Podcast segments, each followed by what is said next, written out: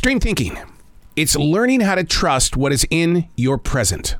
To get there requires some practice. I do one sheet of paper every day, 10 minutes. That's it. Write about whatever is moving through your presence of right now without judgment. Stream thinking sharpens your skills as a listener, as a communicator, and as an activator. Learning how to trust what is right now. This is Stream Thinking. Today we're reading from June 3rd, 2023. We're going to get really serious here about a subject that a lot of us don't want to bring into our circles because we don't want to look like that person.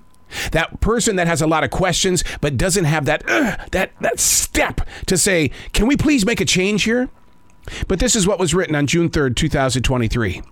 Have we stepped back into the age of corporate America mistreating its only source to make revenue? Research shows that toxic culture is the true reason that led to the great resignation. CNBC reports that job unhappiness is at an all time high. Therefore, the employees are disengaging themselves from the company's drive to success. Here's an issue here mental health at the workplace is in crisis mode, and making that claim, insurance companies. Sadly, getting help is almost impossible due to high costs and the lack of professionals accepting new patients. So, they push us to the internet connection. Yeah, that one place where we go when we're looking for a rush. Yeah, social media. We're all junkies. The threat of AIs taking over our jobs, it's not a takeover if you just step to the side. Then you have to ask, who will corporate America pick on next? We need professionals. We need professionals that are searching for other professionals.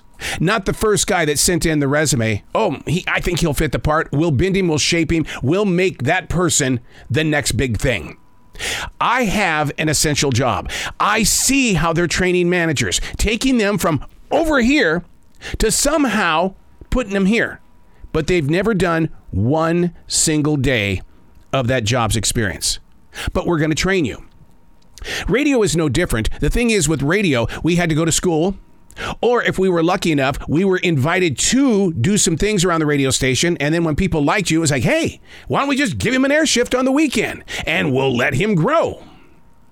But it seems like that we always invest in the one that we think has the potential and not the one who truly has the potential. And the reason being is because, and I've been accused of this so many times, you come with luggage, dude. You are set in your ways. I totally agree with that, but there comes a time where we need to work together as a generation and say, something's not right. Because when they're reporting that employees are disengaging themselves from the company's drive to success, who's making those decisions? And is that person who has made that decision the one that should be there? This is not a knock. We're just trying to create a conversation to better understand the platform that we walk onto every single day. No anger, just listening. Just want to know. My nose is always in a book, my ears are always listening. If they're saying that we're disengaging from our positions at the job and mental health is in a crisis mode, we've got to fix it ourselves.